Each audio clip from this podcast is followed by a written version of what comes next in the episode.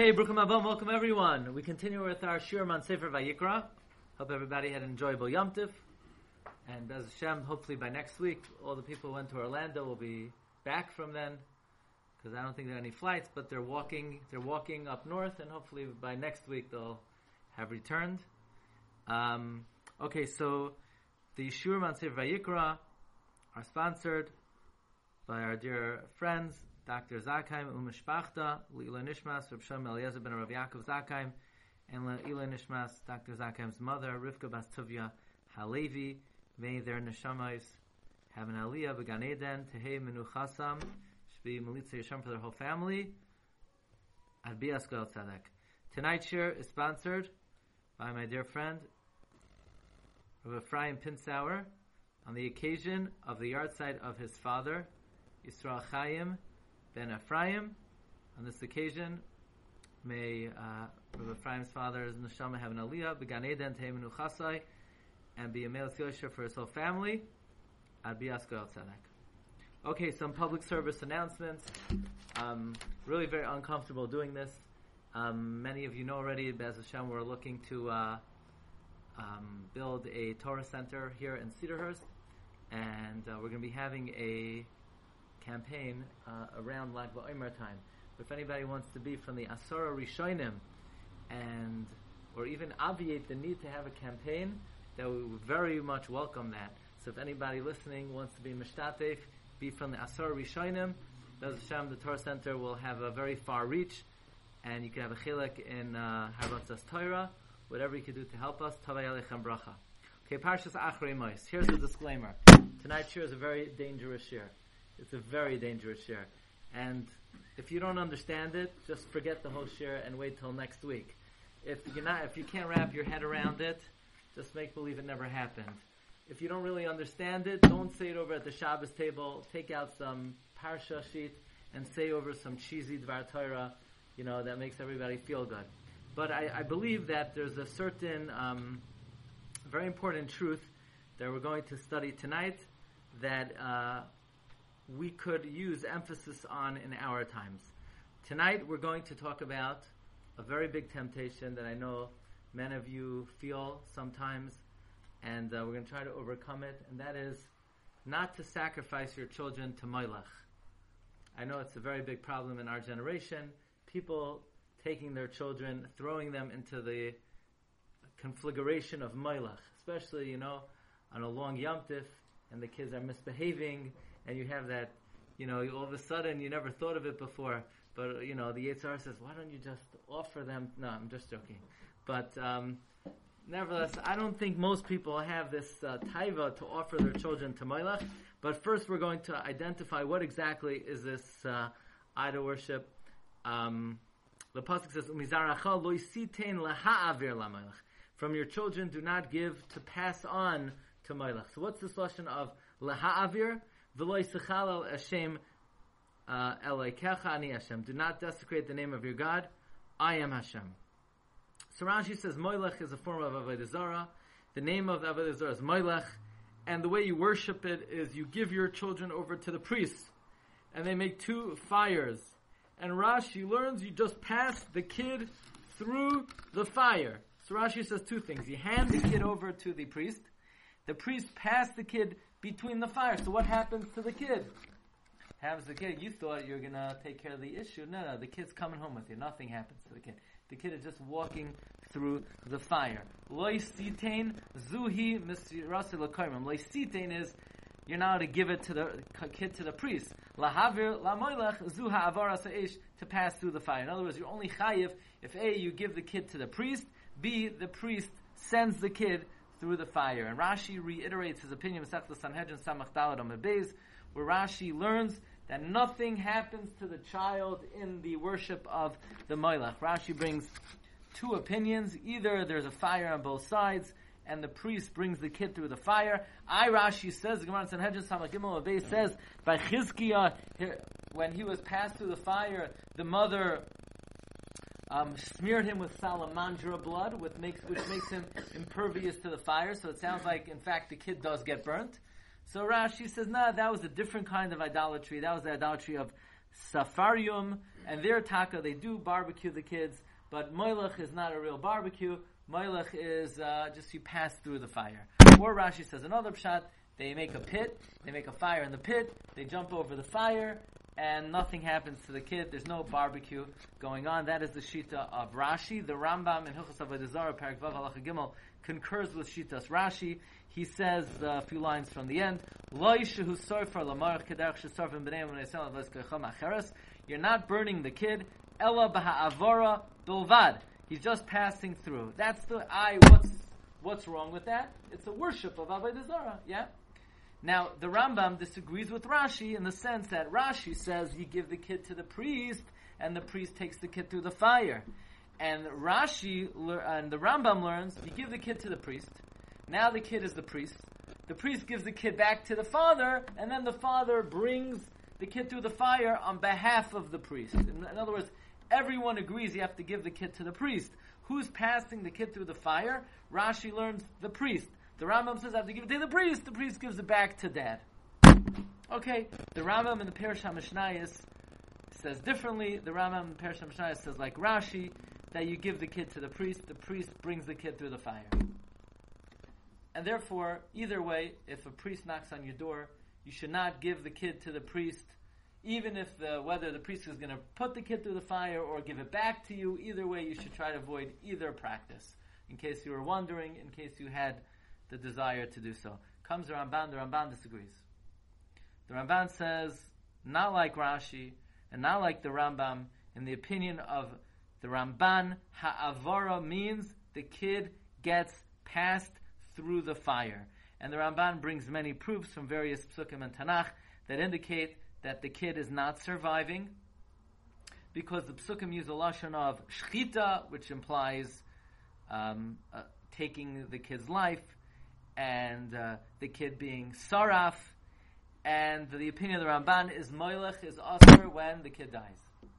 That's the Ramban. The Ramban says it's only if the father passes the kid through the fire and the kid, chas v'shalom, is burnt. I asked the Ramban, the Gemara has a drasha that it's the isser is on the father, but the one being passed through the fire is not punished. Right, the Gemara Darshan's only the father who passes the kid through the fire is punished, but the kid is not punished. So the Ramban, well, the kid's not punished. I thought the kid is being burnt in the fire.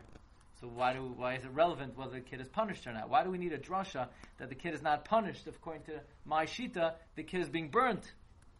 Says Ramban, because the way the kid is burnt by the fire is the father passes the kid through the fire many, many times. So the first time, the kid is only getting a little bit burnt, and the next time, a little bit better done, more well done, and the third time, you know, medium, and then more, and then until finally, it's mamish.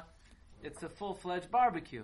But the Ramban says the first time the kid is not burnt completely, and at that point in time, the father's already chayiv, and the kid is pater. And the Ramban brings various proofs that this is in fact what the Avodah Zarah of Molech was. And then the Ramban asks, but in discussing other types of idolatry, like 6 lines from the end of the Ramban, by the Safruim, there it says they burnt the kid in the fire completely, which indicates only Safruim was al ho'esh, but the other Molech was the kid was just passing through. No, Ramban says Molech is also the kid is burnt, but Molech, the kid is passing through, and in the course of passing through, the kid is burnt. Safruim, the kid remains on the fire until he becomes deshen, complete ash. That's the shita of the Ramban. Okay. So therefore, now that we know the sugya, avoid either practice at all costs. The Sefer HaChinuch wants to know what exactly is this idolatry. So the Sefer HaChinuch says this was very prevalent in the times of when the Torah was written. Many nations did this, and the Torah warns us against it. Why specifically this Avodah Zarah? According to Ramban, it's Pasha, because you're killing the kid. According to the Rambam, the Torah specifically warns against Molech because it was a big fad. So the Torah had to steer us away from it. Dude, this is the topic you chose to speak about. I mean, what would you speak about Parshas Acharei Ma'is? Anyway, yeah, this is going to be a great subject. Here's the topic for tonight. The Gemara in Sanhedrin Darshans, what if somebody has 17 kids and he gives every last kid to Molech? He's pater. It says, Umizaracha, from your kids. You're only chayiv if you leave over some kids. It's a drasha. And the question is, says the Sefer HaChinuch, you would think it's much worse if you give all your kids to Molech. No, you give all your kids to Molech, you're off the hook. You're a good guy. If you give some of your kids to Molech, then you're chayiv misa, you're chayiv skila. Why? So the Sefer HaChinuch is troubled by this question. And the Sefer HaChinuch says that here, the bottom line is, when these crazy priests try to persuade people to offer their kids to Molech, what was their pitch? Hey, take all your kids on a Cholamay trip and give them to Molech. Who's going to do that? But if the priest says, you want to have hatzlacha on raising your kids? Give one kid to the gods, and in the zechus that you give one kid to the gods, your mamish have you yiddish nachas on the rest of the kids. The rest of the kids will be mitsuyanim, they'll be goyim, gedolim, tzadikim. You have to give one. So nobody, the priest never had a sales pitch to somebody that they should give all their kids to the Molech. The whole pitch was give some of your kids and you be matzliach with the rest of them, because they knew they would never be successful in convincing someone to give all their kids. So therefore, the Torah needs to specifically warn against this deceit and this falsehood and this kind of idolatry. But the priest would never try to convince somebody to give all their kids. Nobody would ever fall for that. But the sales pitch was give one so the rest would be successful. There's a very interesting sefer called Galilei Zahav that I saw yesterday in the sefer Oitzer Penine HaTorah. Now, I had Oitzer Penine HaTorah on Bereshis and Shemais. And after looking through many, many Svaram, and Tuesday was ticking away, and I still had no idea what I was going to talk about on Wednesday night, I realized, I looked through many, many options. I even have some ideas. I could not develop them. So I called up the Svaram source. You have Oitzer Penine HaTorah Vayikra. And Zundel's didn't have it, and Judaica Plus didn't have it. So I called my friend Rabbi Meir Bronstein, and he happened to have two. So I drove to Far Rockaway, and he gave me his second copy. And when I told him that I was speaking about this topic, he could not believe this is the topic that I chose. But in that sefer, it quotes the sefer Galilei Zav. Galilei Zav was written by Rav David Moshkowitz. And this sefer, interestingly, has a haskama from Rabbi Yosef Chaim Sonnenfeld and Rav Kook. So he had a haskama from both the full spectrum, the full gamut. And he asked this question: what is pshat in the Gemara, where if somebody offers all of their children to Molech, they're pater, but if they give some of their kids to Molech, then they're chayiv? And he says a really unusual idea. And when I heard the idea, it jogged my memory that I heard this idea a couple times before in other contexts. And the idea is as follows. The most important quality in a person is that he should be genuine. Toichai kabarai. And that his actions and his maisim and his activities should be because that's what he believes, where he's not doing things to impress or to curry favor or to try to show that, yeah, I'm on your side, and then when he goes somewhere else, he does other things to show I'm with you. No. The most important quality is that a person should be toichai kabarai. And the worst avera in the world is to be deceitful and to be a hypocrite and to be wishy-washy. At least it's better to have a backbone, better to be a Russia with a backbone than somebody who blows with the wind.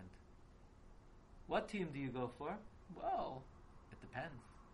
Whichever team happens to be in the Super Bowl. No.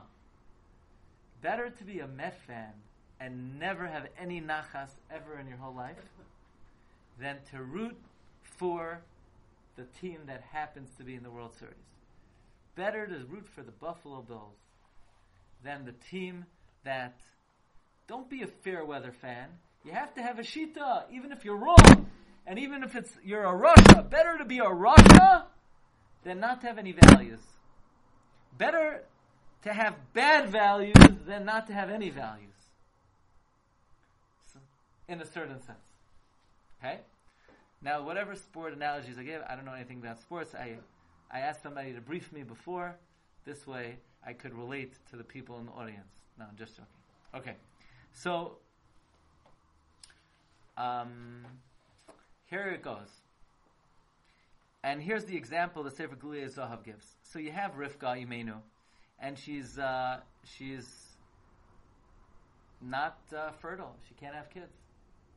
And she waited 5 years, 10 years, and she called up all the organizations of time, B'nai Olam, nobody could help her, and she davens, and finally she's pregnant, and she passes by the shul, and this kid is kicking to get out, and then she passes by the church, and someone's kicking to get out.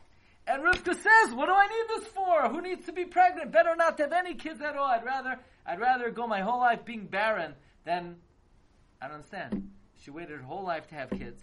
She's having a kid, and then finally she goes to the Navi, and the Navi says, "Don't worry, you're gonna have 2 kids. One kid is gonna be the Rosh, the Nasi, the Mayasas Gedarei Atara, and the other kid is gonna be a serial mass murderer." Oh, she says, "Baruch Hashem. What Yiddish Nachas, this is great, this is wonderful." What did she think she was having, and how did the fact that they told her that she's having a serial killer, how did that assuage her anxiety? Says the Sefer Galilei Zahav, and later I saw that the Sefer Parparas HaTorah brings this from Rav Shalom Shvadran, and the Brisk Rav said, the Chassam Sofer says this. When I was in yeshiva, they used to say this from Navardek. She thought she was having a fair weather fan. She thought, what kind of kid was she having? A kid that when he hangs out with good people, he learns and he davens. And when he hangs out with bad people, he does the wrong thing. So what kind of guy is this? A guy with no backbone. So somebody like that has no hope. Somebody like that has no future because they have no values. They don't believe in anything. They just go with the flow. When they're with good people, when they pass by a shul, they go to learn. When they pass by the movies, they go to the movies. Where it's spur of the moment. It's whimsical. So Rivka thought, forget it. This kid has no chance. This kid has no backbone. He's wishy-washy. So when they said, don't worry, you're going to have a God Ador, great. You're going to have a serial killer, great. At least he believes in something. He believes in killing people. And one day someone's going to influence him and he could be a good person. But if someone doesn't believe in anything, they're hopeless. Now you see why it's a dangerous year, right? So says the Galilei Zahav, that is what Rivka was worried about. She was worried the kid was a hafachfach. The kid was a politician. He just curried favor with anybody. He just went with whoever he happened to be next to. The seal. What? The seal. The seal? Right. Very good. Is that what we said? I remember someone. He's ba'aretz u'bayam, so he's a tameh, right?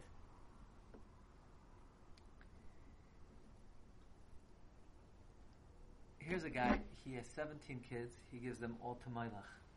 All right, it's not so bad. What do you mean? He's killing all his kids? No, he's a man of principle. He believes in Molech. He believes in the Avodah Zara. He thinks that this Avodah Zara is the source of salvation. He believes this is the source of Hatzlacha. He believes in Molech. And nobody's going to change his mind. He's stubborn like a mule. He's loyal to the Molech. All right, he's not a great guy, but at least he's off the hook because he is a genuine person. He's genuinely rotten, but at least he's genuine. He's straight. He's Toichai kabarai. He does what he believes in. But a guy who gives some of his kids to Molech and the other kids are learning in Lakewood, so the guy doesn't believe in anything. Who does he believe in? Does he believe in God or does he believe in Avodah Zara? He can't make up his mind. He's trying to please everyone. So when he goes here, he plays lip service to the Molech. And when he goes there, he plays lip service to HaKadosh Baruch Hu. That guy is Chayiv Skila. Why? Because worse than wickedness is hypocrisy. That's the approach to the Galilei Zahav. It's an interesting idea.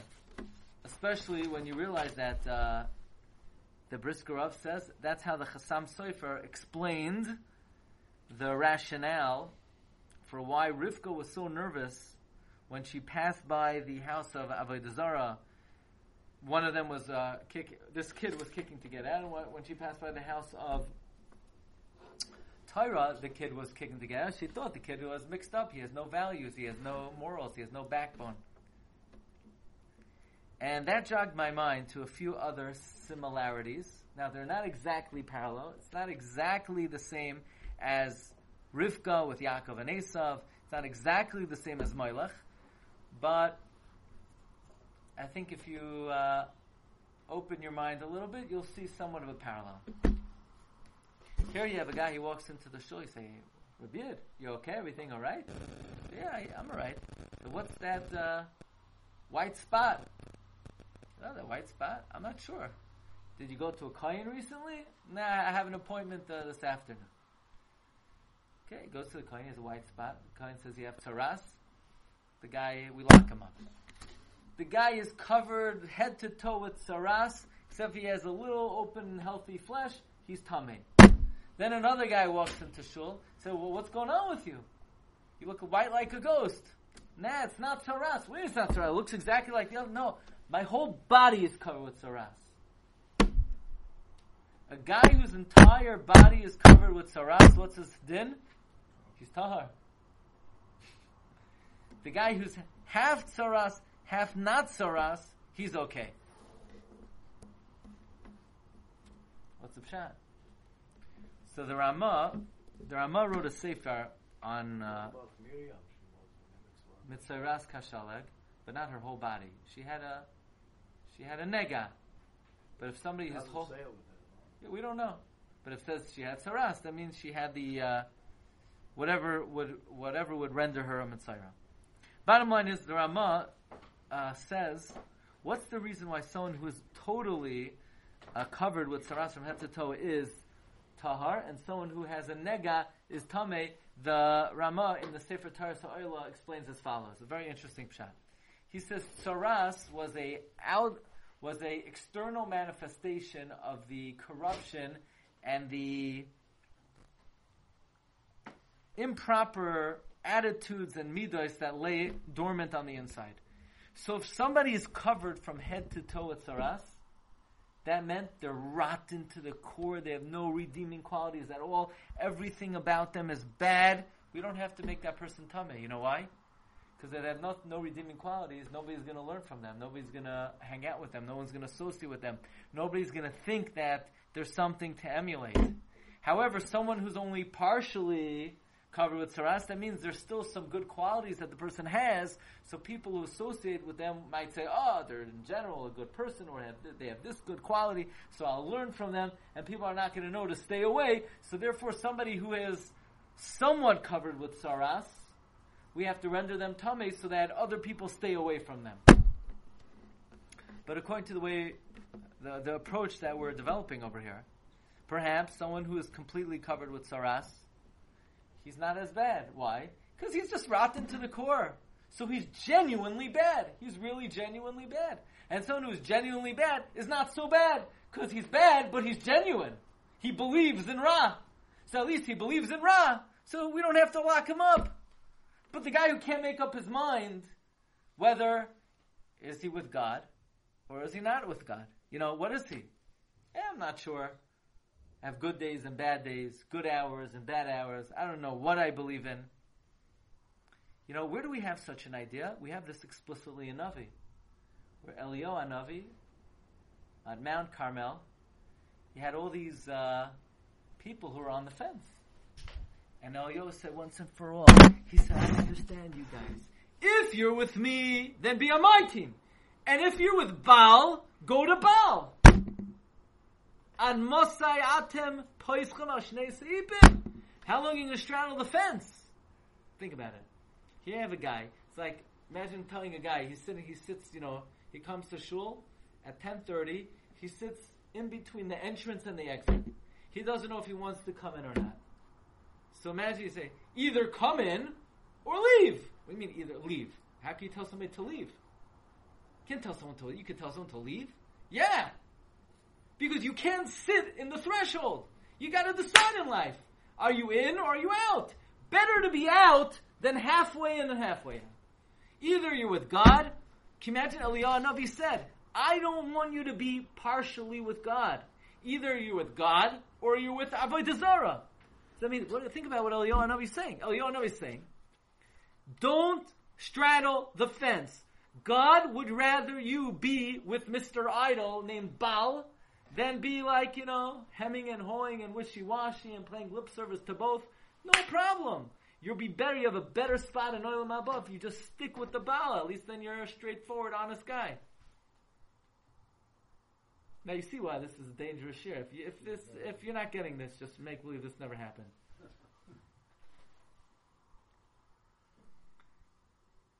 Maybe that's the pshat, that's saras. That someone who's sort of this way and that way. Maybe it's a bigger corruption of the human personality, not to have a value at all than to be. In other words, what would you say is worse? What is it called? Someone who doesn't care if there's a God. What is that called? An agnostic? No way. Yeah, something like that. So what's worse, an agnostic or an atheist? So of course, until today, she would say, of course, an atheist really doesn't believe in God. Yeah, but at least he has a shita. Now again, this is in a certain dimension. Don't take this to the moon. Don't obviously, in many, many ways, it's worse to be in Russia than to be, in between. At least someone's in between. He's in the game. He's in the fight. But there's a certain kernel of truth to this idea. Okay, so don't. Take it with a certain grain of salt, but take it. There's a certain value of having a value, of not being just mush, not being a marshmallow. You ready for this one? This is wild. Anyone get a new suit for Pesach? Nobody wants to admit. No. Some people get a new suit for Pesach. Anyone get a new suit for Pesach and check it for shatness? No. You know what shatness is? The ancient Hebrews have a practice that they don't wear wool and linen together. You ever hear that practice of the Hebraic nation? So the Torah says, "Leistil ba shatness, tzem v'shem yachdav." You can't wear wool and linen together. So Pashup Shat is a choik. Rashi always says shatness is a choik. Comes Pirkei Rabbi Eliezer, he says, no, there's a very simple reason for shatness. There's a man by the name of Kayin. And his carbon was zarapishtan, linen, flax. Remember Cain brought flax? What did Hevel bring? Sheep, wool. And God turned to Hevel and to his carbon. Says the Medrash, Rabbi Shua ben Karcha Omer, number 13. Amar HaKadosh Baruch Hu. Al yisorvu minchas Cain veHevel la'olam. Do not mix the offering of Cain and Hevel ever. Don't mix Cain and Hevel. Cain is linen, Hevel is wool. And Cain is the first murderer, so you don't want to mix Cain with Hevel. So don't mix linen with wool. You know that reason? You're not aware of wool and linen together because linen is Cain and wool is Hevel. You heard that before? Yeah. So Rav Avigdor Miller asked one simple question. Really? The reason we can't wear shatness is because Cain is linen? So then you shouldn't be able to wear linen.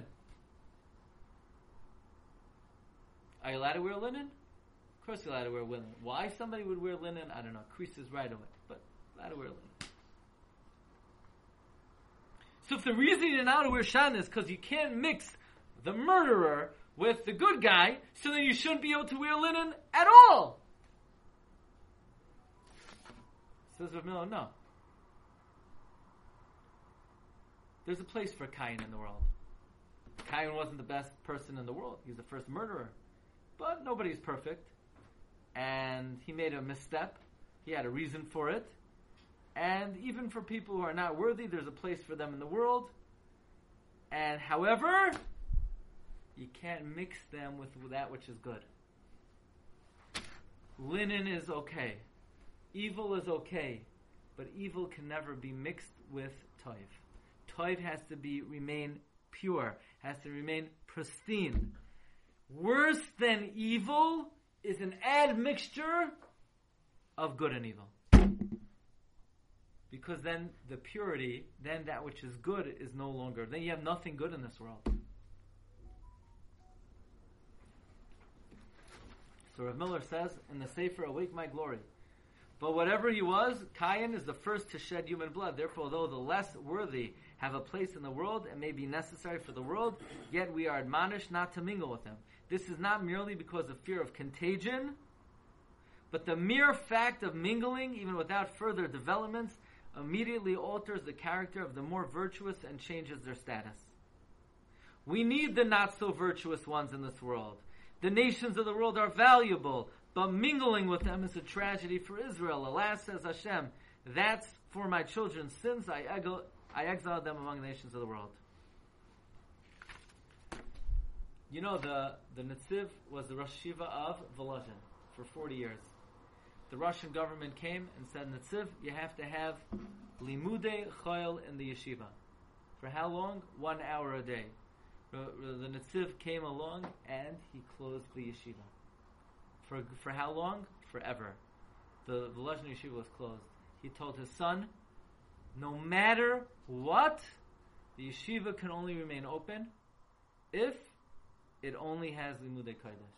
Maybe there is a time in life to learn Limude Choil, but it cannot be mixed b'makom echad. That was the opinion of the Netziv. I'm not telling you my opinion, I'm not telling you anyone else's opinion, I'm telling you what the Shita of the Netziv was, where he closed the Volozhin yeshiva. His opinion was that worse than Ra, there's a place for Ra, there's a place for Choil. The Reb Chaim Berlin, the son of the Netziv, he said that his father told me that this idea is merumas in the Torah. It says lahavdil bein hakodesh ubein hachoil.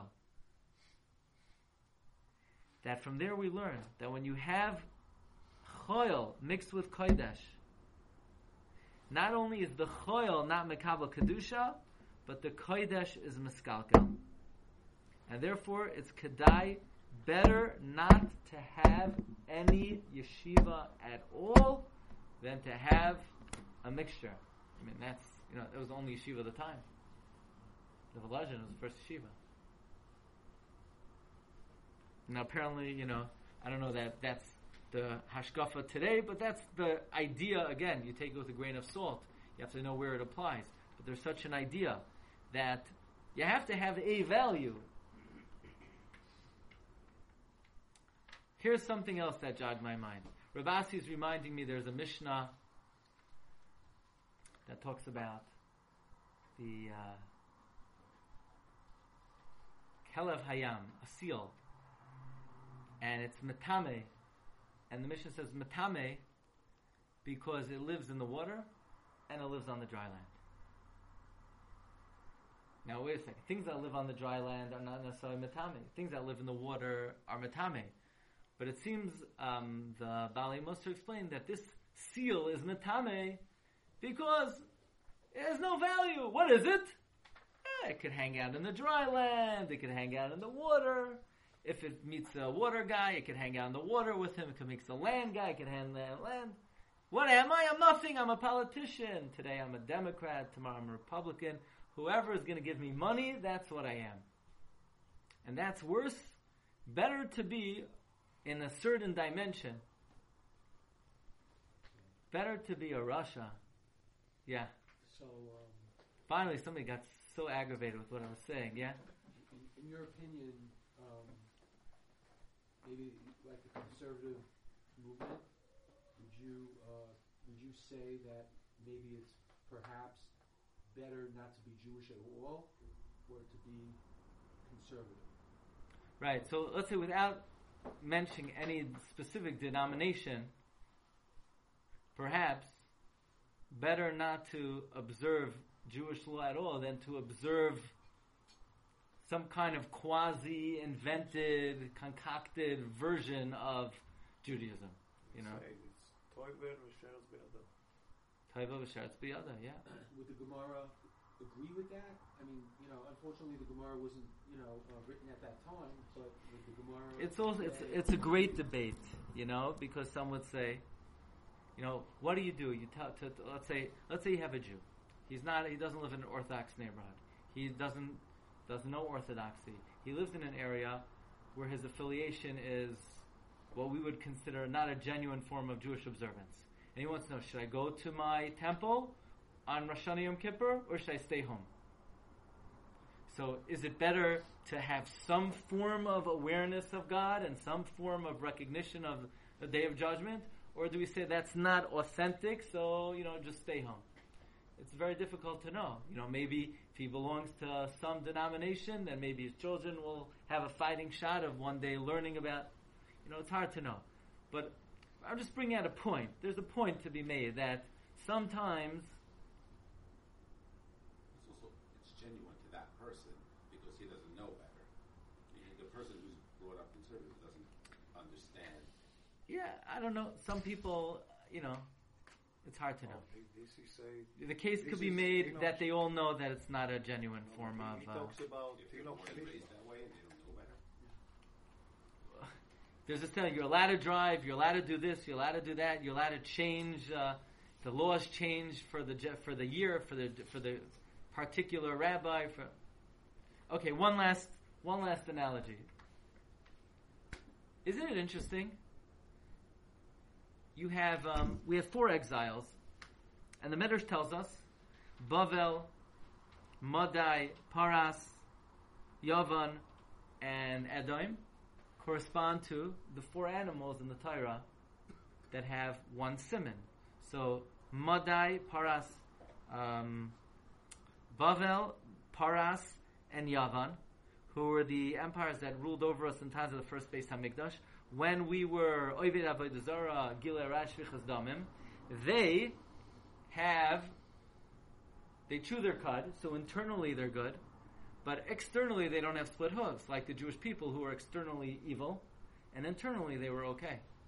In times of the second Beis HaMikdash, we were ruled by Edom.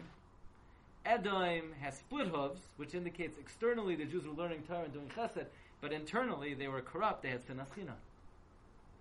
Isn't it interesting that the biggest enemies of the Jewish people are compared to the four animals that have one kosher siman?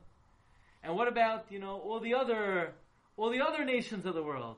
They're animals that they don't chew their cud and they don't have split hooves. So isn't it interesting that the biggest enemies of the Jews are compared to the animals that have like some kosher symbol? As if to say, you know, the nations of the world that are just tamei and have no kosher signs, they're not so bad. They never harmed us. They don't dominate us. They don't try to hurt us. They don't afflict us. Because, at least, they're just bad through and through. So they have that good quality that they're not pretenders. If you're going to be bad, just be bad, but don't be a pretender. You know who the real enemies are? The pretenders. The pig who has split hooves. See, have split hooves. The ones that chew their cud. So basically, the lesson of this year is not to say, well, you know, I thought I would just do a little good things, but now forget it. Now I'm learning that just be a complete Russia. You know, this is the best year I ever heard. The point is... As I said, if you're not getting this share, just forget it ever happened. But the limud is that before a person could be frum and observant and a Yerei Shamayim, you first have to be a person. And a person is somebody who has loyalty to that which he believes in, and that his actions are actually an outgrowth of what he believes, and he's not just trying to curry favor with people or movements or places. a person's a genuine person and he acts upon his beliefs. And now we're ready to train ourselves to have the proper beliefs. And therefore, somebody who offers all of his children to Molech, in a certain sense, is not as bad as someone who gives some of them, as if to say he doesn't know who he believes in, he's just trying to curry favor with everyone. But Rabbi Sai, we're off to a great start in after Pesach, and Bez Hashem, next week, Parshas Kedoshim. Wishing everyone bracha v'atzlacha kol tov.